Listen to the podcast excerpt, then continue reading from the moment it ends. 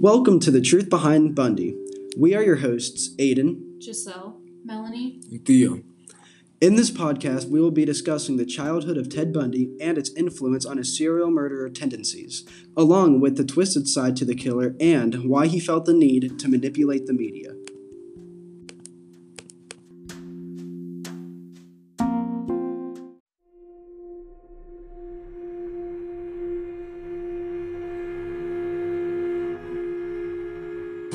Theodore Robert Bundy is one of the most notorious American serial killers who confessed to killing, raping, and mutilating over 30 young women between the years of 1974 and 1989. He was named the most handsome killer known to man, using his good looks and charms to lure his victims to their deaths. During his trial, Ted attracted women from all around the U.S. to see and support him. While Bundy was getting all of this attention, he was influencing the minds of the media by warping his stories.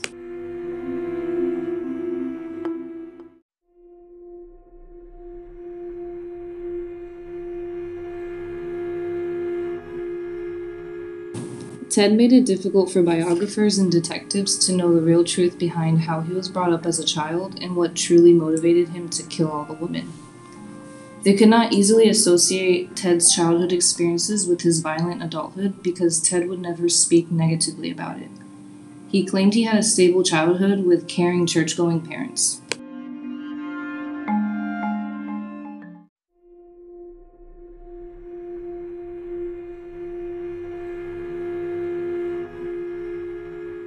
During his final interview before execution, Ted was asked if he was abused as a child. Ted claims.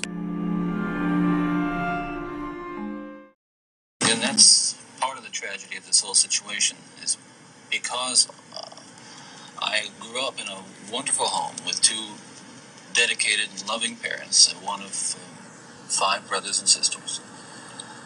A home where we as our as children were the focus of, of my parents' lives, where we regularly attended church, uh, two Christian parents who did not drink, they did not smoke, there was no gambling, there was no physical abuse or fighting in the home. I'm not saying this was Leave It to Beaver. It wasn't a perfect. No, no, I don't know that such a home exists, but it was a fine, solid Christian home. And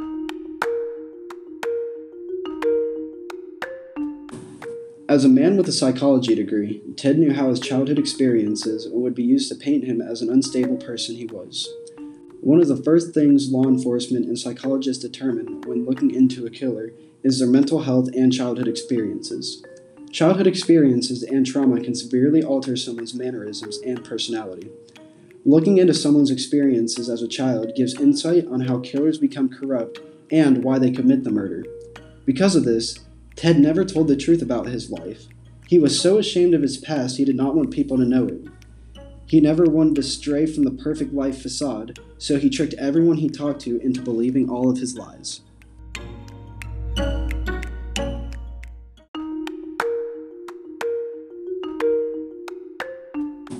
He uses his manipulation skills during his final interview to deviate from talking about his childhood and instead talks about pornography. Ted states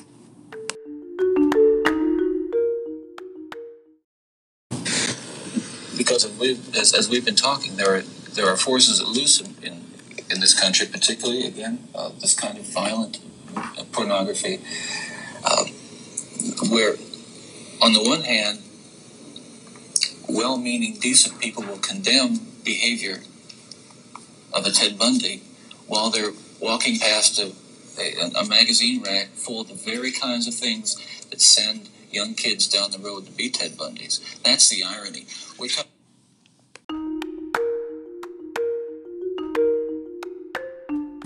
Bundy tries to explain that pornography was the reason he killed women and not anything that occurred within his family while he was a child.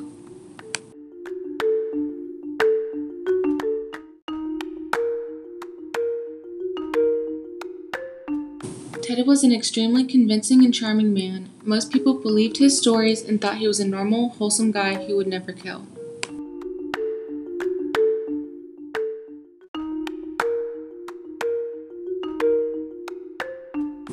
So, was pornography to blame for Ted becoming a serial killer? Or was it something from his past?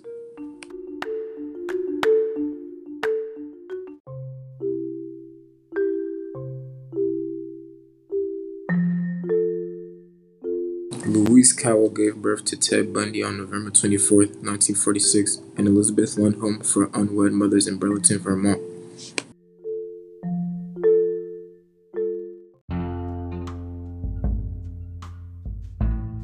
Louise attempted to abandon Ted while he was a baby. She wanted nothing to do with him because she felt ashamed of having a baby out of wedlock and not being able to figure out who the father was. Could this have been the motivation that led him to become unstable and ferocious toward women?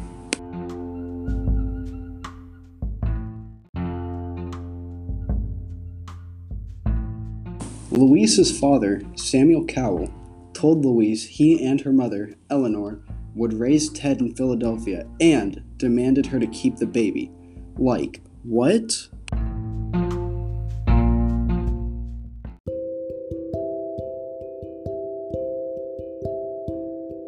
Samuel and Eleanor, his grandparents, raised Ted into thinking they were his biological parents.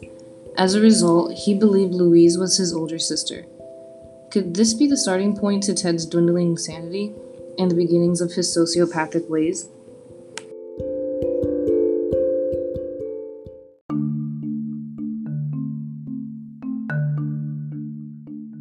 Ted was unaware of his parentage. He never knew who his father was but claimed he didn't care. There are rumors of veterans being his father, such as a man named Jack Worthington, or even his own grandfather.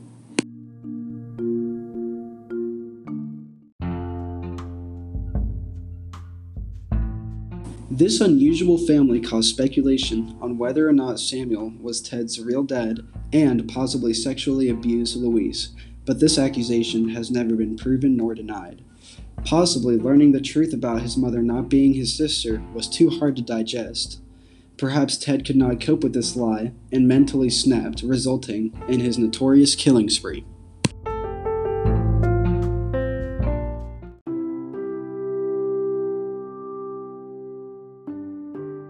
When Ted thinks back on his childhood, he recalls how great it was. Ted claims his grandfather was an incredible father figure and says he looked up to him because he could identify with him. Ted admitted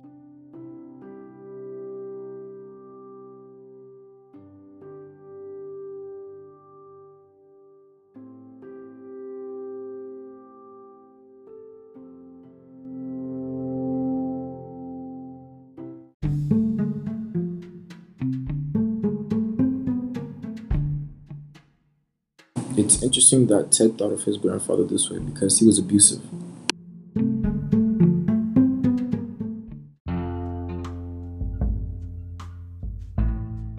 He may not have thought his grandfather was an admirable man, but because that was his father figure and sole male presence, he believed his behavior towards others, especially women, was acceptable.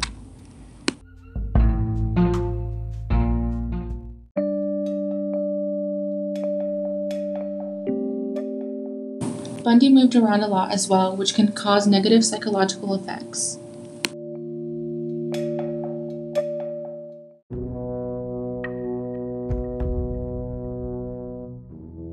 For instance, they moved in 1950 to Washington from Philadelphia because of an incident that happened when Ted was three. One night, Louise's sister Julia woke up to find kitchen knives in her bed and a young Ted smiling at her. While Julia says people are blowing the incident out of proportion, that behavior, even as a prank, is abnormal and frightening. Nobody should ignore a sign like that, and they need to question why a child so young would feel inclined to pull a dangerous prank and take the child's therapy.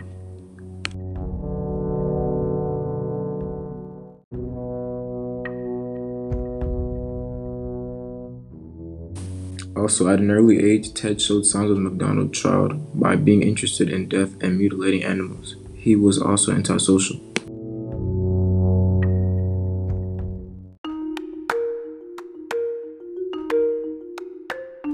After Ted and his mother moved to Washington, she married a man by the name of Johnny Bundy. According to Louise, Ted could not adjust to his new family life and kept distancing himself from them, becoming increasingly detached. Ted even expresses how he was never close to his stepfather. Maybe being detached made him feel like an outsider and excluded.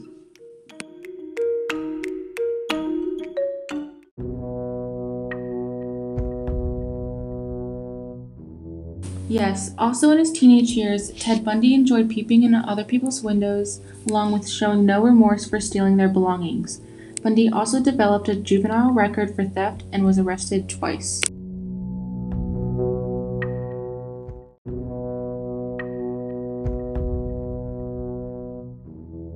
Additionally, Bundy was fueled by sexual gratification that was not prevalent from a young age. Bundy also spied on women and looked for discarded pornography, which foreshadows the sexual abuse, his signature, that is frequently prevalent throughout his victims.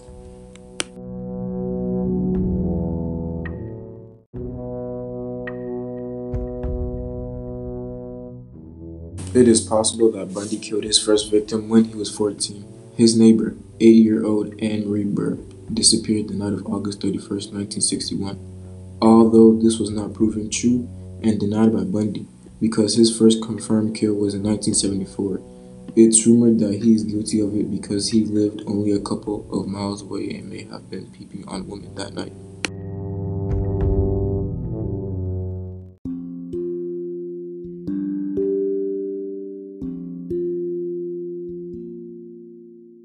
As a child, Bundy was involved in Cub Scouts, and according to a childhood friend of his, Sandy Holt, quote, he just didn't fit in. He just couldn't get the hang of doing the things that other kids were doing. He couldn't tie the knots or shoot the guns or win the races, and he had a temper, end quote. This is interesting because it is a more truthful insight to his childhood and that it wasn't as perfect as he claims.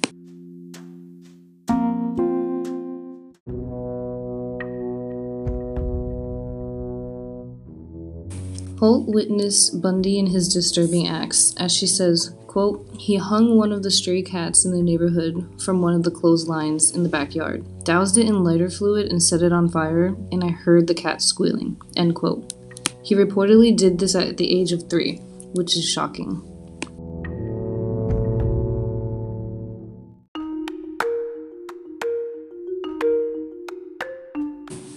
Through all of Bundy's interviews, he still manipulated the interviewer, asking questions to gain sympathy and make it seem like he is innocent. He also states the police are keeping their eye on him so much that they would lose the real killer.